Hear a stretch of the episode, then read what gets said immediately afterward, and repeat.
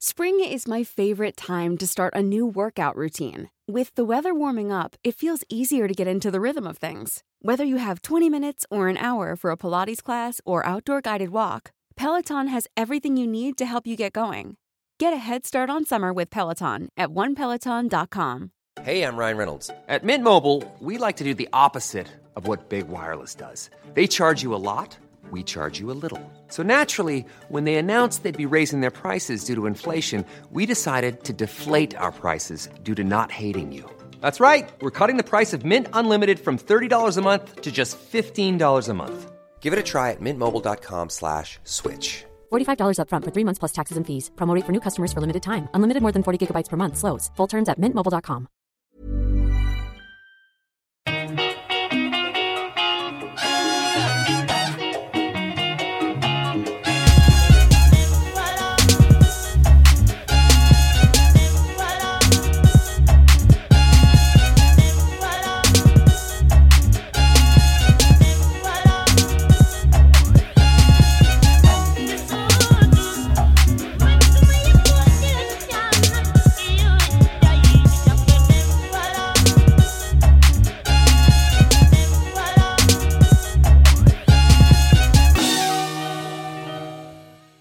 Välkommen till Svart historia, podden som tar upp de intressanta historiska skeenden, individer, rörelser och händelser som traditionellt har fått lite utrymme i våra historieböcker.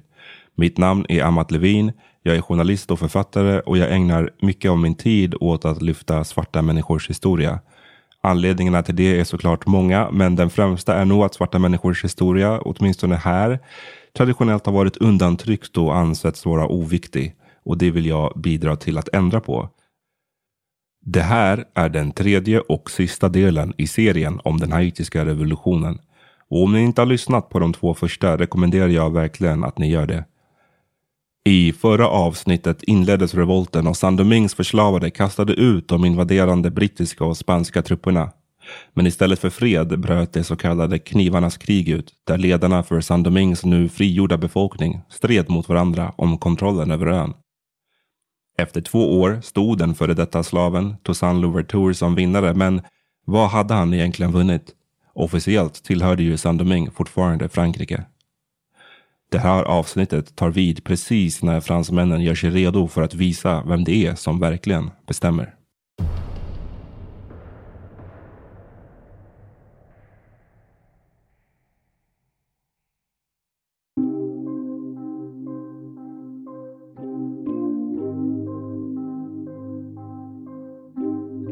Den före detta slaven, Toussaint Louverture, hade inte bara anslutit till upproret, han hade blivit revolutionens främsta rebellledare.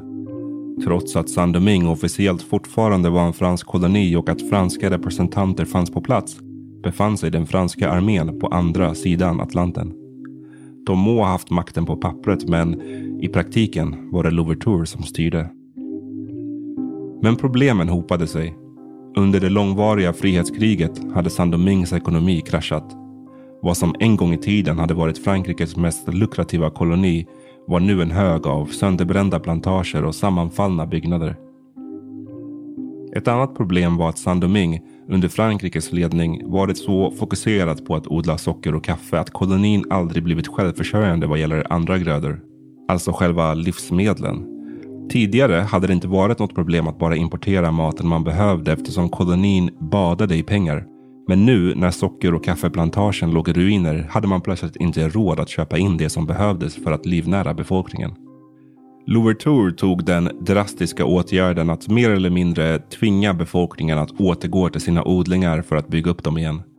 Den här gången fick de en lön och hade mer fritid men ändå var det många som upplevde att det här var en annan verklighet än den de kämpat för. De hade sett fram emot att välja själva, att jobba för sig själva. Nu fick de istället lyda under Louvertures befallning. Han använde till och med sin armé för att se till att arbetet fullföljdes. Missnöjet bredde ut sig. Och det här går ju att överföra på oss idag. Ponera att vi var fria, att ingen av oss var slavar, men att arbetslagarna var utformade så att vi var tvungna att jobba, jag vet inte, 60 timmar i veckan. Och vi fick inte själva välja vad vi skulle jobba med. Du skulle kunna bli tvungen att tillbringa dina 60 timmar med att skura toaletter, gräva diken, bygga vägar. Hur nöjda skulle vi vara med det? Hur fria skulle vi egentligen känna oss? Kort efter Napoleons kupp meddelade Frankrikes nya överhuvud att landets kolonier skulle styras av särskilda lagar. Det var ett budskap som gick tvärt tidigare löften om att kolonierna och dess invånare skulle omfattas av samma regler som fransmännen i Europa gjorde.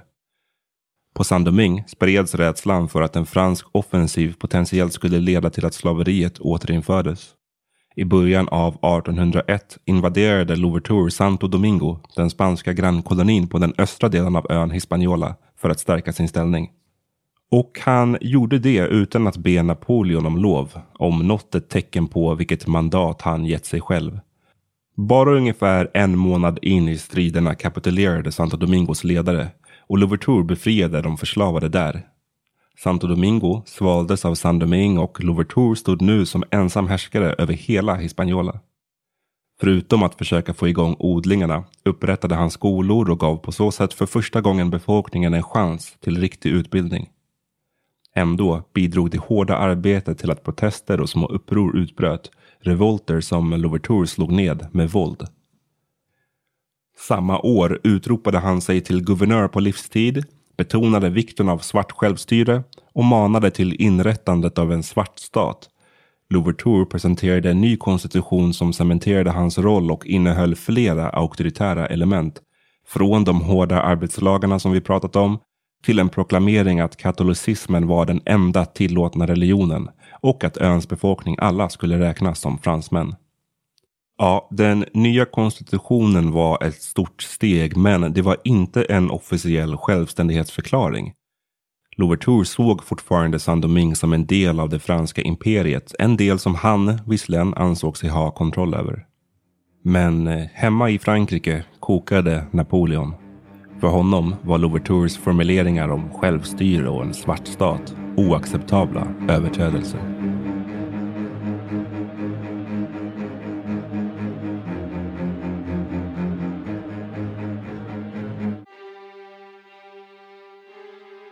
Han hade redan fått det berättat för sig, men behövde se det för att tro det.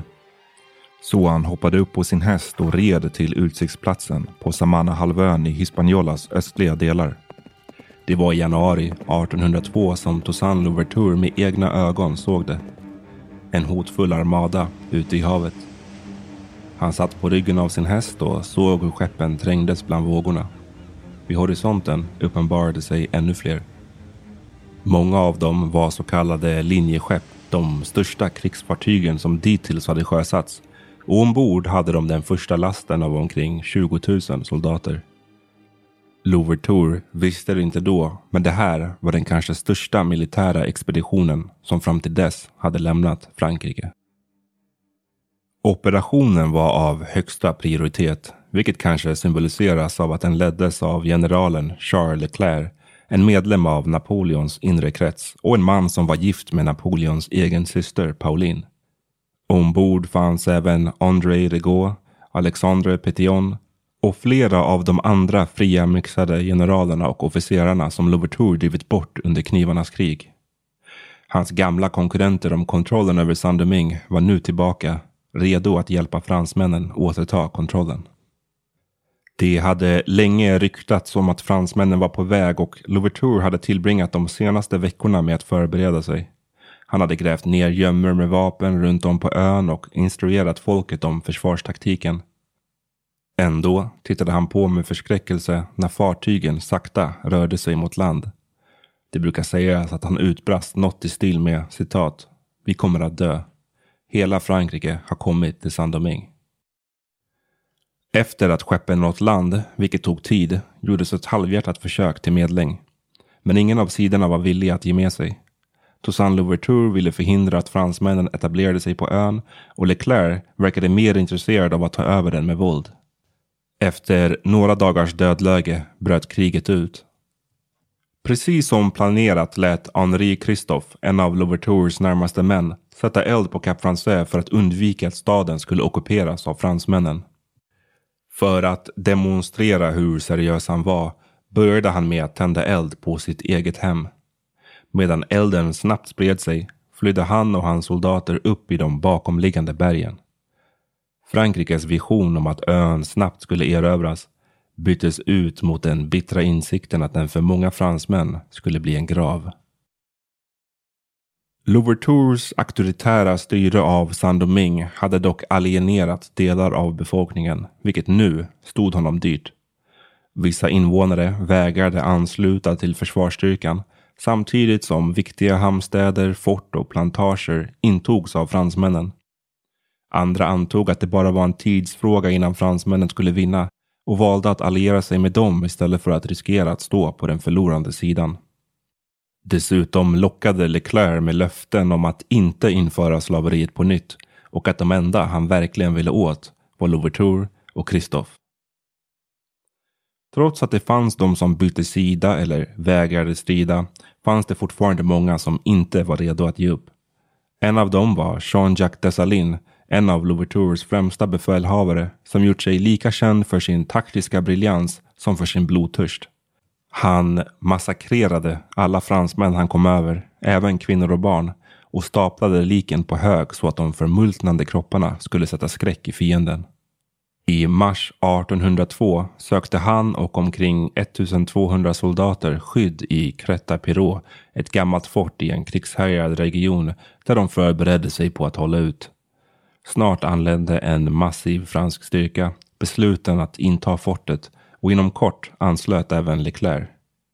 Dessalines sägs ha tagit fram en tunna med krut, höjt en fackla mot skyn och sagt till sina soldater att han hellre skulle spränga fortet i luften än att låta fransmännen döda dem.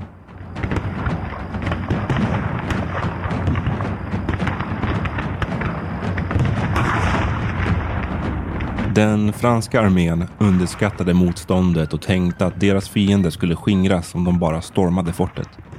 Tre misslyckade försök senare, som resulterade i tusentals döda kroppar som i hettan låg ruttnande utanför murarna, tvingades fransmännen tänka om. De upprättade en blockad runt byggnaden och bombarderade sina motståndare med artilleri. Rebellerna höll ut i sammanlagt runt 20 dagar, men när mat och vattenransonerna tog slut flydde de i skydd av natten.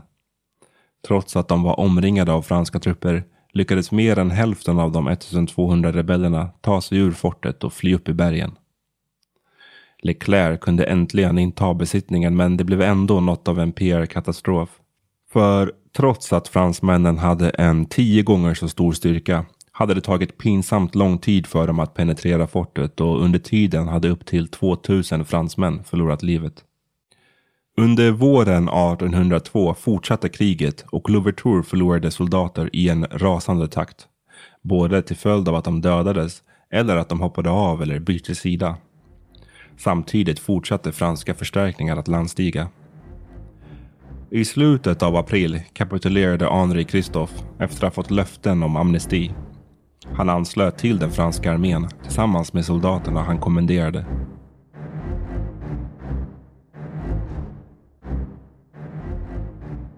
I början av maj blev det Louvertures tur.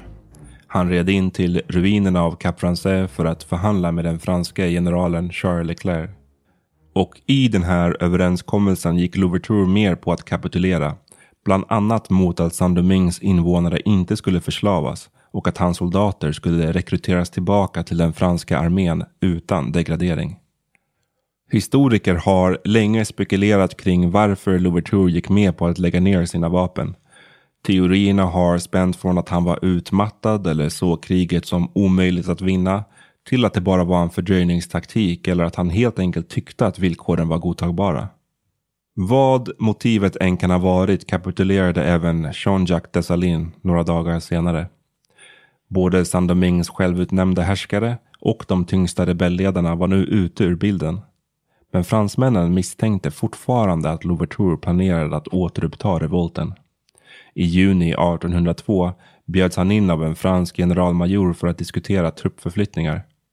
Efter ett kort samtal fylldes rummet av soldater. De grep Louverture, förde honom till Cap Français och tvingade honom ombord ett fartyg till Frankrike. Även hans fru Susanne, hans söner och andra familjemedlemmar greps och fördes till skeppet. Louverture var nu en fånge men en värdefull och namnkunnig sådan. Den typen av fånge skulle vanligtvis ha behandlats med respekt och fått en någorlunda bekväm resa över Atlanten, men Louverture förvarades under däck. Han verkar ha insett att han aldrig mer skulle få se Sandeming, för till besättningen ska han ha sagt citat Genom att störta mig har ni bara huggit ner stammen av Sandemings träd av frihet. Det kommer att växa fram igen från rötterna, för de är många och djupa. Slutcitat. Båten la ankare vid den franska hamnstaden Brest.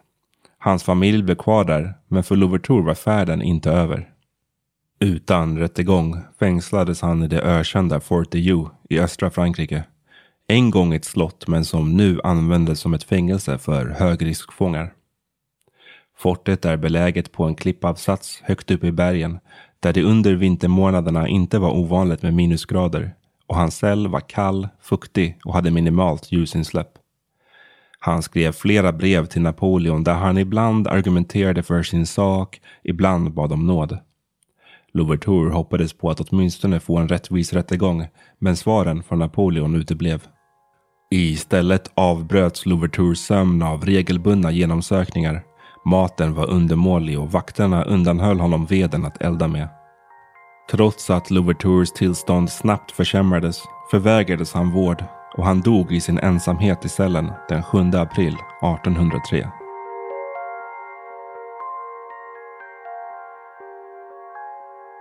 Efter att ha gjort sig av med Louverture fokuserade den franske generalen Charles Leclerc på att avväpna Sandemings befolkning. De svarta och mixade soldaterna som gått över till Leclercs sida slogs ihop med förbanden han hade haft med sig från Frankrike. Och i samtliga fall innebar det olika typer av degradering för de icke-vita. De fick vita överordnade och förlorade mycket av självständigheten de vant sig vid. Vissa svarta och mixade förband lades helt enkelt ner och soldaterna beordrades att lämna över sina vapen och bege sig hem. Flera av dem gick med på att röra sig hemåt men vapnen, de behöll dem. Gripandet av Louverture skapade missnöje hos de som fortfarande var lojala mot honom. Men de som nu utgjorde det största hotet mot fransmännen var maronkolonierna. Om ni kommer ihåg från förra avsnittet så berättade jag om dem. Samhällena av förrymda slavar som gömde sig i skogar och berg och stred för egen räkning. De var vanligtvis mot fransmännen men var också ointresserade av att bli en del av det samhälle som Louverture och andra rebellledare försökt bygga upp.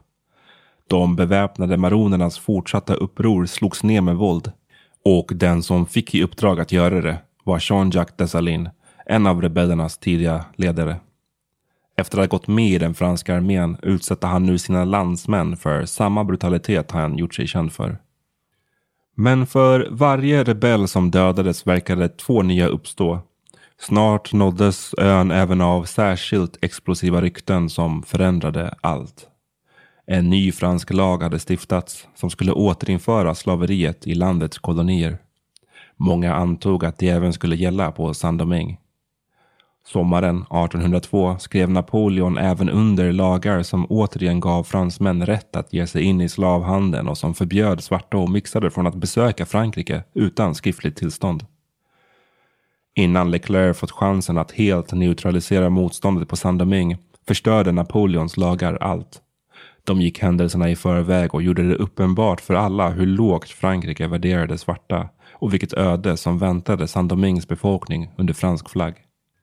Det var ett misstag som kostade fransmännen allt. Det här är Svart historia och du lyssnar på den tredje och sista delen om den haitiska revolutionen. Efter pausen fortsätter berättelsen. Spring is my favorite time to start a new workout routine. With the weather warming up, it feels easier to get into the rhythm of things. Whether you have 20 minutes or an hour for a Pilates class or outdoor guided walk, Peloton has everything you need to help you get going. Get a head start on summer with Peloton at onepeloton.com. Burrow's furniture is built for the way you live. From ensuring easy assembly and disassembly to honoring highly requested new colors for their award-winning seating, they always have their customers in mind. Their modular seating is made out of durable materials to last and grow with you. And with Burrow, you always get fast, free shipping. Get up to 60% off during Burrow's Memorial Day sale at burrow.com slash ACAST. That's burrow.com slash ACAST. burrow.com slash ACAST. Kom ihåg att du kan få reklamfria avsnitt genom att eh, bli en månadsprenumerant på Patreon. Gå in på patreon.com slash svarthistoria så står all info där. Nu fortsätter vi.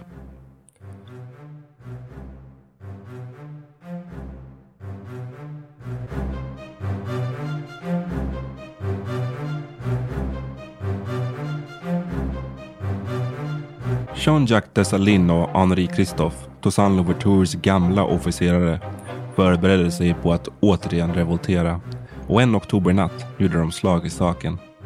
De fick sällskap av bönder och plantagearbetare som bytte ut sina verktyg mot vapen och anslöt till olika rebellförband.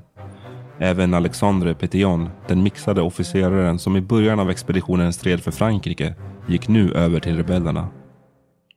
När deras förräderi blev uppenbart svarade den franska generalen Leclerc med massavrättningar av fångar och av tidigare rebelltrupper som gått med i den franska armén. Även sådana som inte visat några tecken på att göra uppror avrättades. För att spara på dyrbar ammunition var hängning en populär metod. Men det mest effektiva var att binda fast fångar i varandra och kasta dem i havet för att drunkna. Leclerc har ibland framställts som någorlunda återhållsam, men i takt med att kriget gick sämre för honom hängav han sig till en allt mer folkmordsliknande strategi. I ett brev till Napoleon skrev han citat. Vi måste förgöra alla svarta i bergen, män och kvinnor, och endast låta barn yngre än 12 år leva.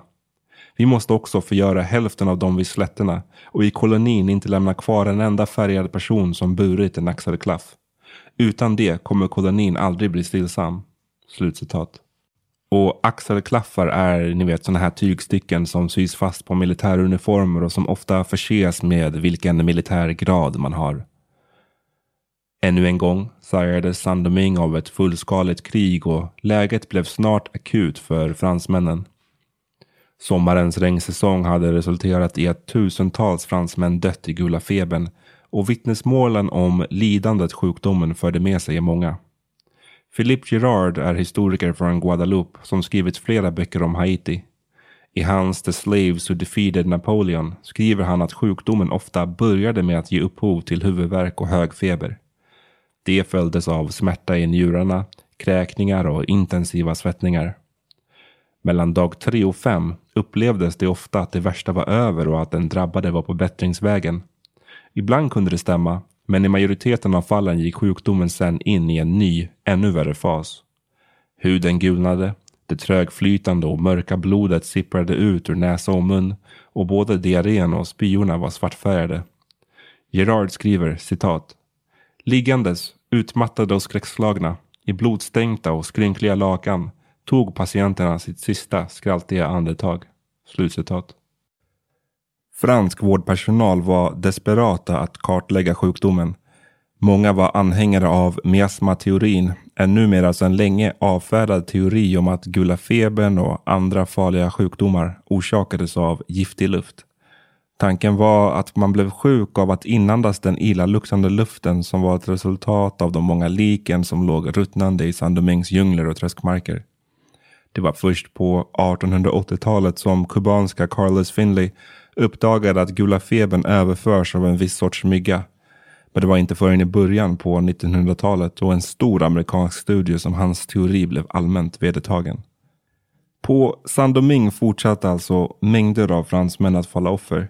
De försvagade återstående trupperna försökte förgäves stoppa rebellernas framfart. I november dog dessutom även general Charles Leclerc i gula febern. Han ersattes av general Donatien Marie-Joseph de Rochambeau. Förutom en förstärkning på 20 000 soldater bar han på ett ökänt hat mot svarta.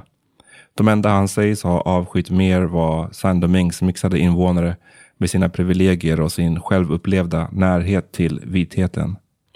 Övertygad om att endast ren terror skulle kunna få stopp på revolten inledde han en serie sadistiska övergrepp som fick Leclercs tidigare våldsbruk att blekna i jämförelse.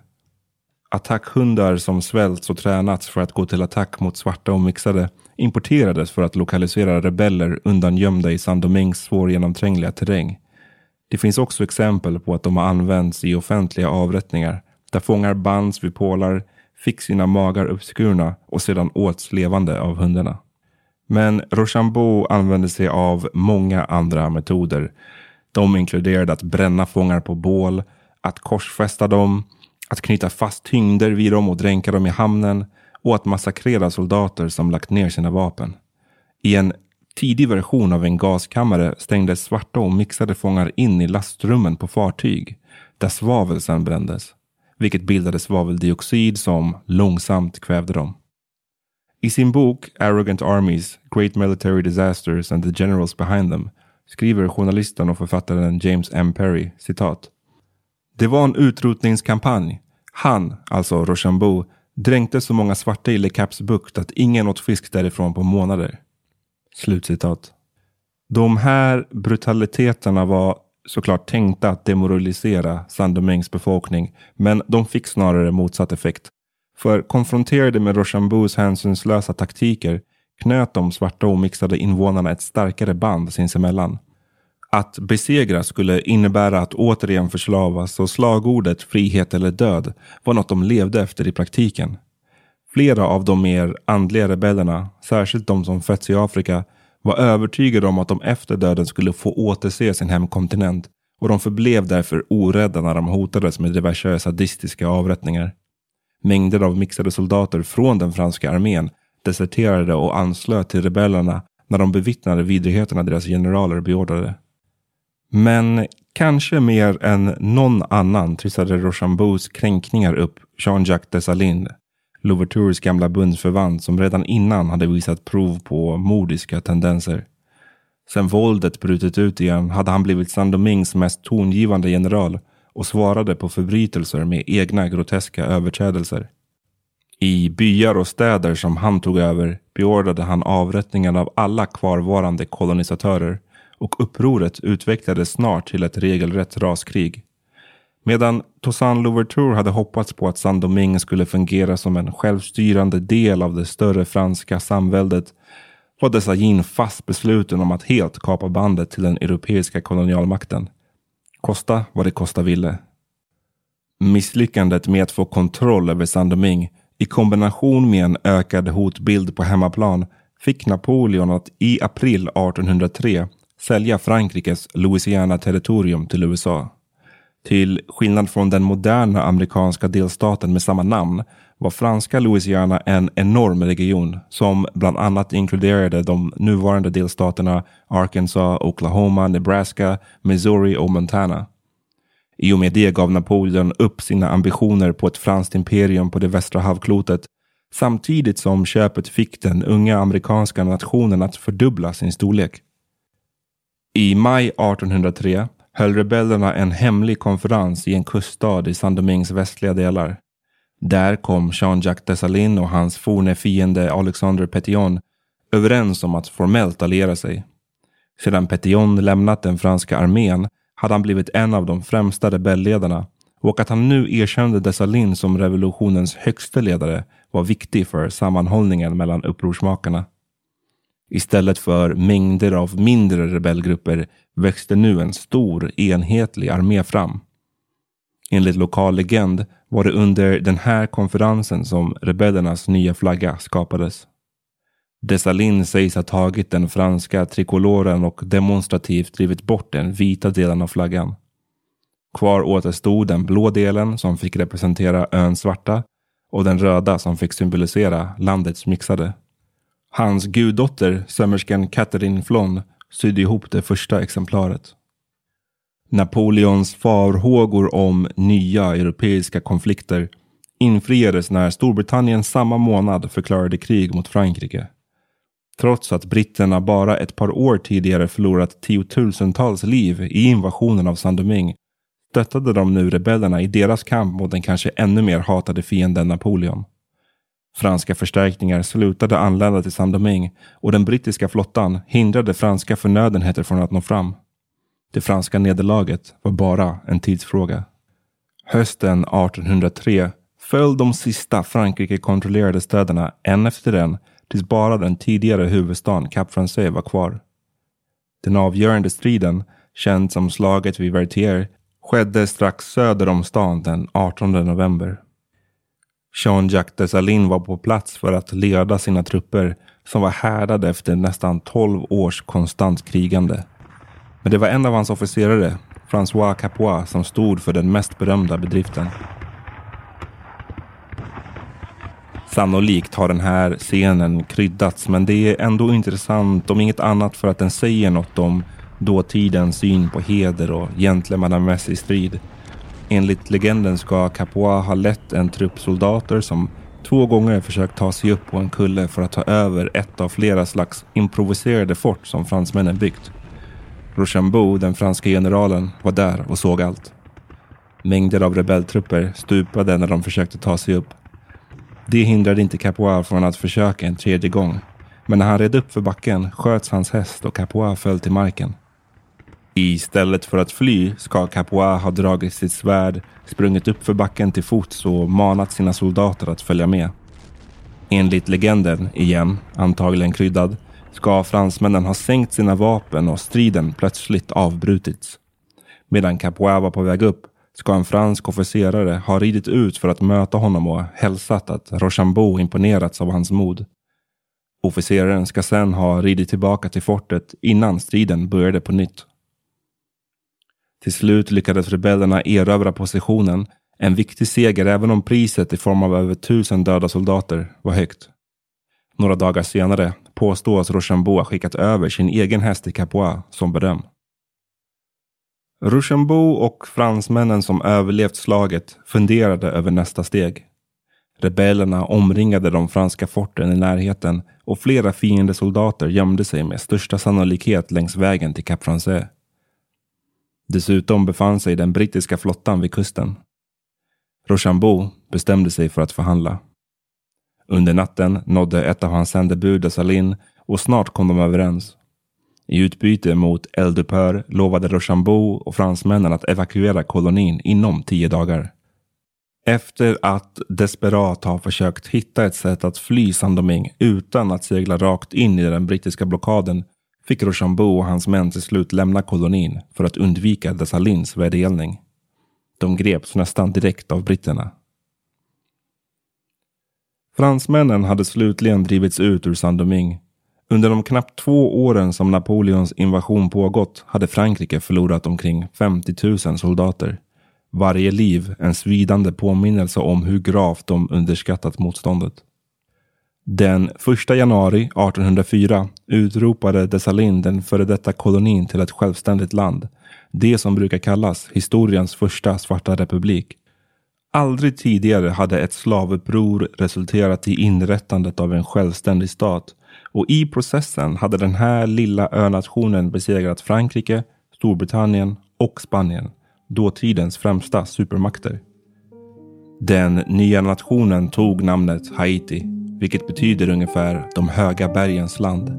Samma benämning som ursprungsbefolkningen Taino hade för ön.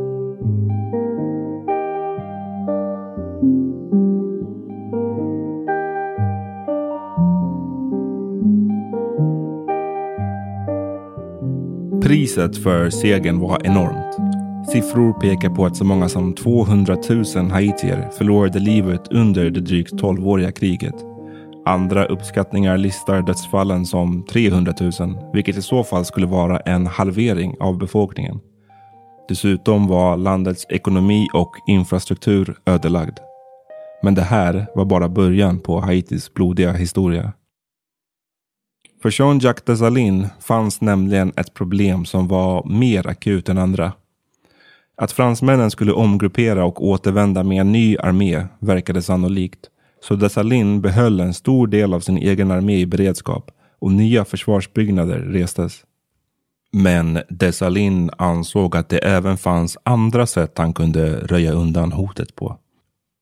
I säkerställandet av Haitis framtid som en svart stat ansåg han att de fransmän som var kvar i kolonin, de före detta slavägarna och kolonisatörerna, måste förgöras.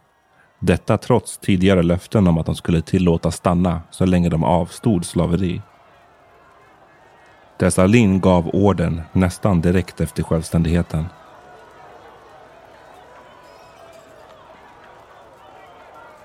Mellan januari och april 1804 rörde sig Haitis armé från by till by och mördade så många fransmän de kunde. De flesta halshöggs eller stacks ihjäl med bajonett eftersom ljudet av skjutvapen hade fungerat som en varning och gjort det möjligt för fler att fly. Till en början fick kvinnorna behålla sina liv. De våldtogs hellre. Men för att förhindra att de skulle så att säga föda nya fransmän mördades snart även de. Bara de som gick med på att gifta sig med svarta soldater skonades. Också barn dödades och massmorden följdes av plundring. Enligt flera historiker var många soldater motvilliga till att delta i den här slakten, särskilt de av mixad bakgrund. Men de övertalades av Dessalin som motiverade massakern med den fruktansvärda behandling landets svarta hade behövt utstå under mer än ett sekel av slaveri. Ibland beordrade han just de mixade soldaterna att agera avrättare som ett sätt att symboliskt klippa bandet till sin vita sida. Men återigen fanns det gråskalor och det fanns exempel på flera mixade officerare som sållade sig till de som törstade mest efter franskt blod. När det här blodbadet var över hade 3 till 5 000 fransmän dödats. Endast ett fåtal benådades, oftast de med särskilt värdefulla färdigheter eller kunskaper. Vita av andra nationaliteter klarade sig undan, exempelvis brittiska sjömän, amerikanska handelsmän och en grupp om upp till 500 polska soldater som deserterat från Napoleons armé och under kriget stridit på rebellernas sida. En intressant aspekt med Haitis nya konstitution var att Dessalin i den gjorde sig av med Saint-Domingues tidigare uppdelning mellan svarta, vita och mixade invånare. I det nya Haiti räknades alla medborgare som svarta. Och eftersom de här polackerna som gick över till Dessalins sida under kriget belönades med medborgerliga rättigheter kom de också att räknas som svarta. Det handlade alltså mer om nationstillhörighet än hudfärg. Enligt historikern Philip Gerard låg flera motiv bakom massakern. I hans bok The Slaves Who Defeated Napoleon argumenterar han för att Dessalines såg morden som både en hämndaktion och ett sätt att undvika att kvarvarande fransmän skulle revoltera om Napoleon försökte sig på en ny invasion. Men det fanns också ekonomiska incitament då Dessalines konfiskerade de dödas egendom och massakern ska ha haft en sammansvetsande effekt eftersom så många var engagerade i mördandet. Som en nyfödd nation ledd av svarta före detta förslavade hade Haiti redan dåligt rykte på den internationella arenan. Men massakern smutsade ner det ytterligare. Omvärlden vägrade erkänna staten och länder som USA och Frankrike placerade den under handelsembargon. Storbritannien, som ju allierat sig med Haiti i kampen mot Frankrike, tvekade till en början på om det skulle erkänna det nya landet. Men efter Dessalins blodtörstiga framfart försvann alla möjligheter till förhandling. I Karibien spreds rädslan för liknande uppror bland kolonisatörer och i den amerikanska södern övertygades många om att de aldrig kunde ge sina slavar frihet eftersom ägarna då skulle gå ett liknande öde till mötes. I vissas ögon blev den haitiska revolten det yttersta beviset på att svarta behövde kuvas för att inte ge sig hän åt sin djuriska natur. Med fransoserna undanröjda blev Dessalins nästa steg att försöka bygga upp det söndertrasade landet. Den plantagebaserade ekonomin stod fortfarande i centrum, men som vanligt var Dessalins metoder taktlösa. Hösten 1805 kröntes han till Haitis kejsare på livstid med rätt att utnämna sin egen efterträdare och befolkningen presenterades med två val. Alla vuxna skulle antingen vara soldater redo att försvara nationen mot Frankrike eller andra angripare eller arbetare knutna till ett specifikt plantage. Förhållandena på odlingarna var så hårda att det kan räknas som tvångsarbete. Dessalins styre skapade en grogrund för framtida konflikter. De exakta omständigheterna är omdebatterade men 1806, alltså bara två år efter att han kommit till makten, mördades Dessalin av sina allierade.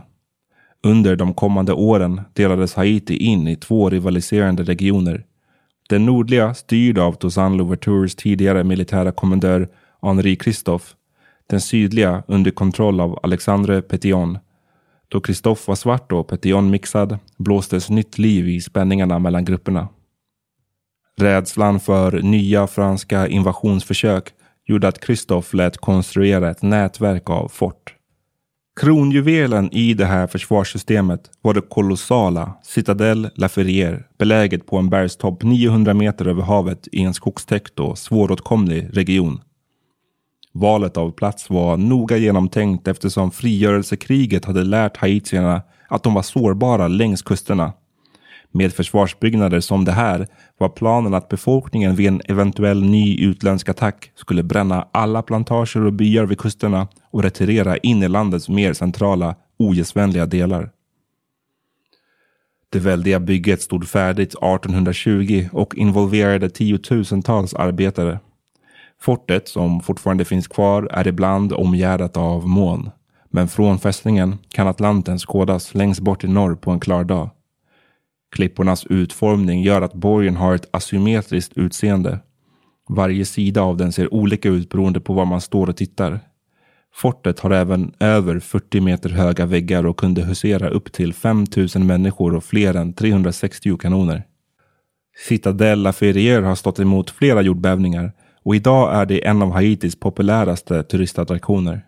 Från den närmaste staden, Milo, är det en 11 kilometer lång väg till fortet mestadels i uppförsbacke. Bara den första delen går att navigera med en fyrhjulsdriven bil. Den sista biten måste besökare avverka till fots eller till häst. Huruvida det faktiskt gick att inta Citadella för er vet vi inte eftersom en ny fransk invasion aldrig ägde rum. Men Haiti har än idag inte läkt från såren som slaveriet, kolonialismen och frigörelsekriget lämnade efter sig. Dessutom har landet lidit av utländsk intervention, korrupta ledare och förödande naturkatastrofer. Som den nästan två decennier långa amerikanska ockupationen mellan 1915 och 1934. Den auktoritära Duvalier-dynastin som härskade från 1957 till 1986 samt 2010 års historiska jordbävning. Alla de här delarna kan bli aktuella för framtida avsnitt av den här podden och alla har på olika sätt bidragit till Haitis utsatta position idag. Men det finns en annan aspekt som också har bidragit och som är värd att lyfta redan nu. För på många sätt lamslogs Haiti nämligen redan 1825, ungefär två decennier efter självständigheten. Det var då som landet gick med på att betala 150 miljoner franc för att kompensera Frankrike och kolonisatörerna för deras förlorade egendom. Egendomen som Haiti blev tvungen att betala kompensation för var inte bara marken, plantagerna och utrustningen, utan människorna, de som hade varit förslavade, de som fransmännen tidigare ägt. Och i utbyte skulle Haiti få sitt efterlängtade erkännande som en självständig nation och på så sätt minska risken för en framtida invasion. En sak måste understrykas och det är att siffran var astronomisk. För att jämföra kan vi backa bandet lite. Som ni kanske minns från tidigare i avsnittet nämnde jag att Napoleon sålde Frankrikes gigantiska Louisiana-territorium till USA. För det betalade USA 15 miljoner franc, alltså en tiondel av det som Haiti fick betala. Och visst, USAs köp av Louisiana gick igenom 22 år tidigare. Men även om man tar tidens gång och inflation i beaktning var priset som Haiti fick betala orimligt högt. Till ytan var Louisiana-territoriet 77 gånger större än Haiti. Och det här var något som omvärlden noterade redan då. Förutom det skyhöga priset lade man märke till att eh, de så kallade förhandlingarna, om man nu kan kalla dem det, knappast skedde på jämlika grunder. När avtalet skrevs på hotade den franska flottan utanför Haitis kust. I en artikel publicerad i augusti 1825 frågade sig den brittiska nyhetstidningen The Times vilka framtidsutsikter Haiti nu hade. Citat. Vilken makt att stå emot intrång, motsäga sig förolämpningar eller utkräva respekt kan det haitiska folket skryta med när de har berövat sig själva en summa som få stater i Europa skulle ha råd att offra utan en lång period av nationell svaghet och försakelse. Slutcitat. Betalningen skulle ske i fem delbetalningar som skulle vara på 30 miljoner franc vardera. Haiti hade inte ens råd med den första.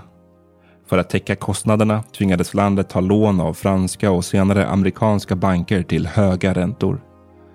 Trots att skadeståndet senare sänktes till 90 miljoner franc dröjde det ända till 1947 innan Haiti lyckades betala av summan och den ackumulerade räntan.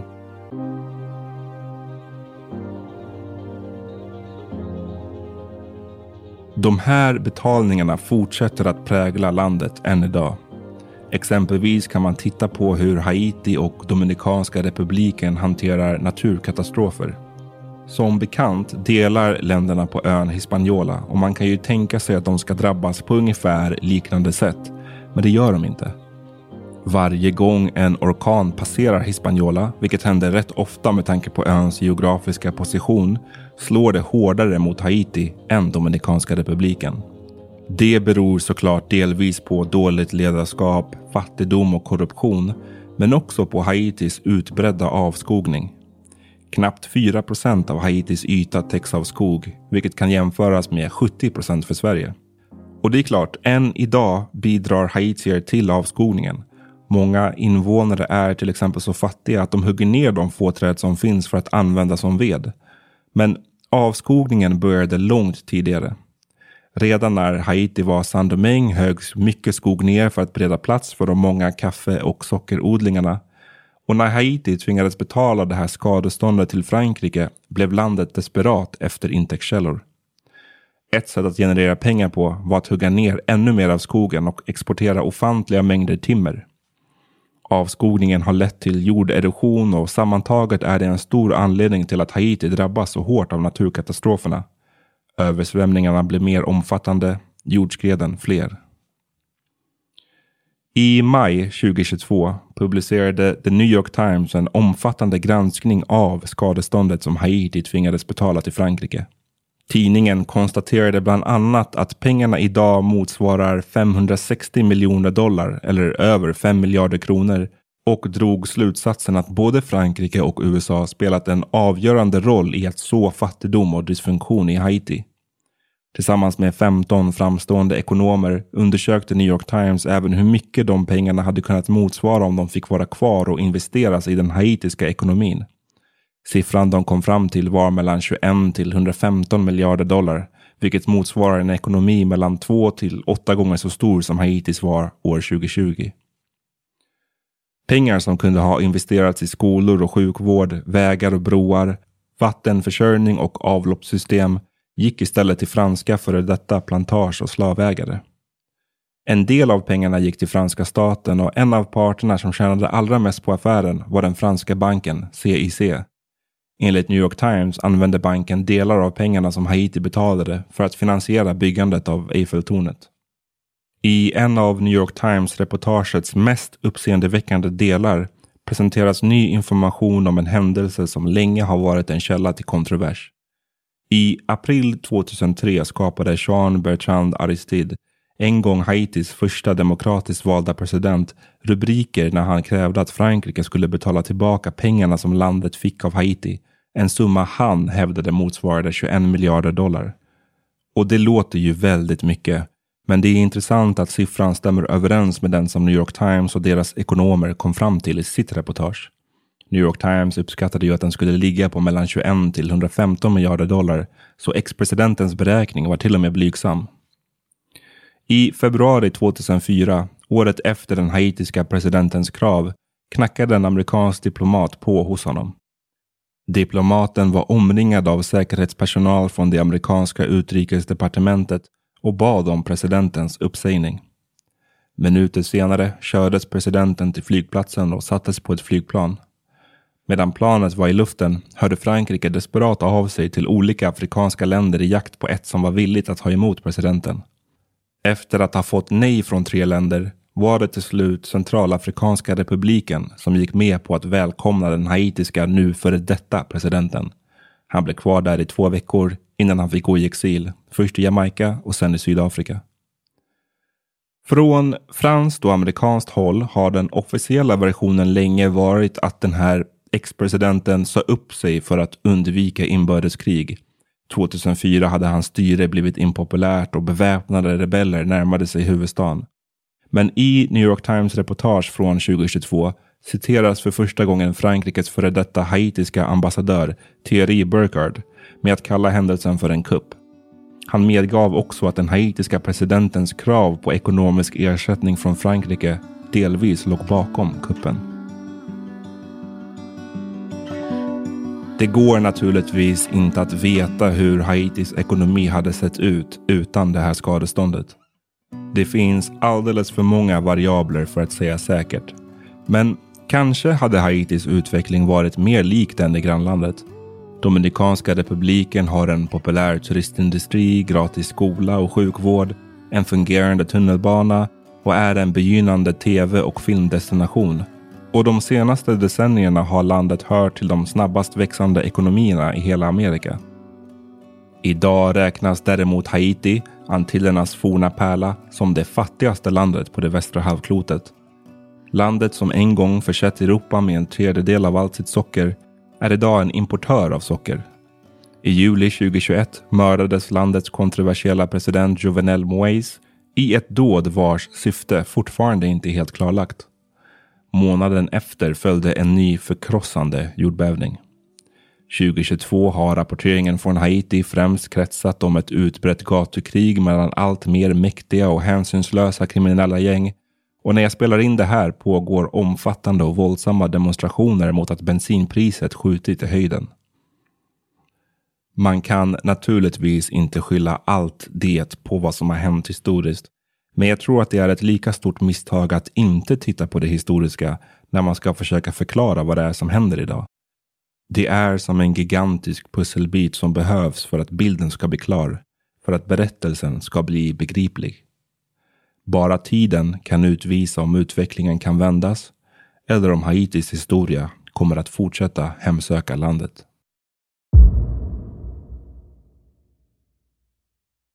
Du har lyssnat på Svart historia med mig, Amat Levin. Om två veckor släpps ett nytt avsnitt som kommer att handla om någonting helt annat. Den här podden görs inte av ett produktionsbolag eller en redaktion. Den researchas, skrivs, produceras, redigeras och mixas av mig. Det tar väldigt lång tid så jag blir superglad om ni vill stötta det arbetet. Helst av allt så kan ni gå in på patreon.com svarthistoria och bli en månadsprenumerant. Det finns flera olika prenumerationer där och beroende på vilken nivå man lägger sig så får man tillgång till olika bonussaker. Det är liksom extra avsnitt, reklamfria avsnitt och sånt där. Allt, eh, all info finns att läsa där på Patreon. Och eh, om ni inte vill göra det så kan ni istället stötta podden genom att ge den ett betyg och skriva en liten recension på appen som ni lyssnar på.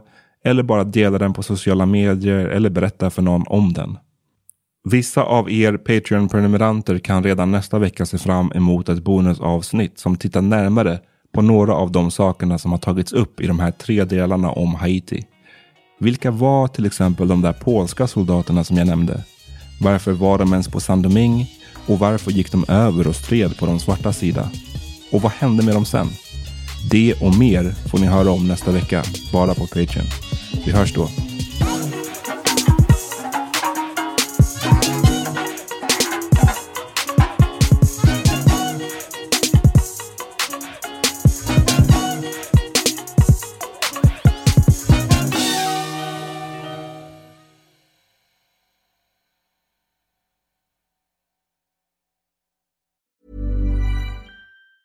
Hi, I'm Daniel, founder of Pretty Litter. Did you know cats tend to hide symptoms of sickness and pain? I learned this the hard way after losing my cat, Gingy. So I created Pretty Litter, a health monitoring litter that helps detect early signs of illness by changing colors, saving you money and potentially your cat's life. Pretty Litter is veterinarian developed, and it's the easiest way to keep tabs on your fur baby's health right at home. Go to prettylitter.com and use code ACAST for 20% off your first order and a free cat toy. Terms and conditions apply. See site for details. Hey, folks, I'm Mark Marin from the WTF Podcast, and this episode is brought to you by Kleenex Ultra Soft Tissues your ally to help tackle your allergy symptoms this season. I love the change of seasons, but nobody loves pollen and all those other things floating in the air that make you sneeze during this nice weather. Kleenex Ultra Soft Tissues are hypoallergenic and allergist approved. So fight back against watery eyes and runny noses without worrying about irritating your skin. For this allergy season, grab Kleenex and face allergies head on.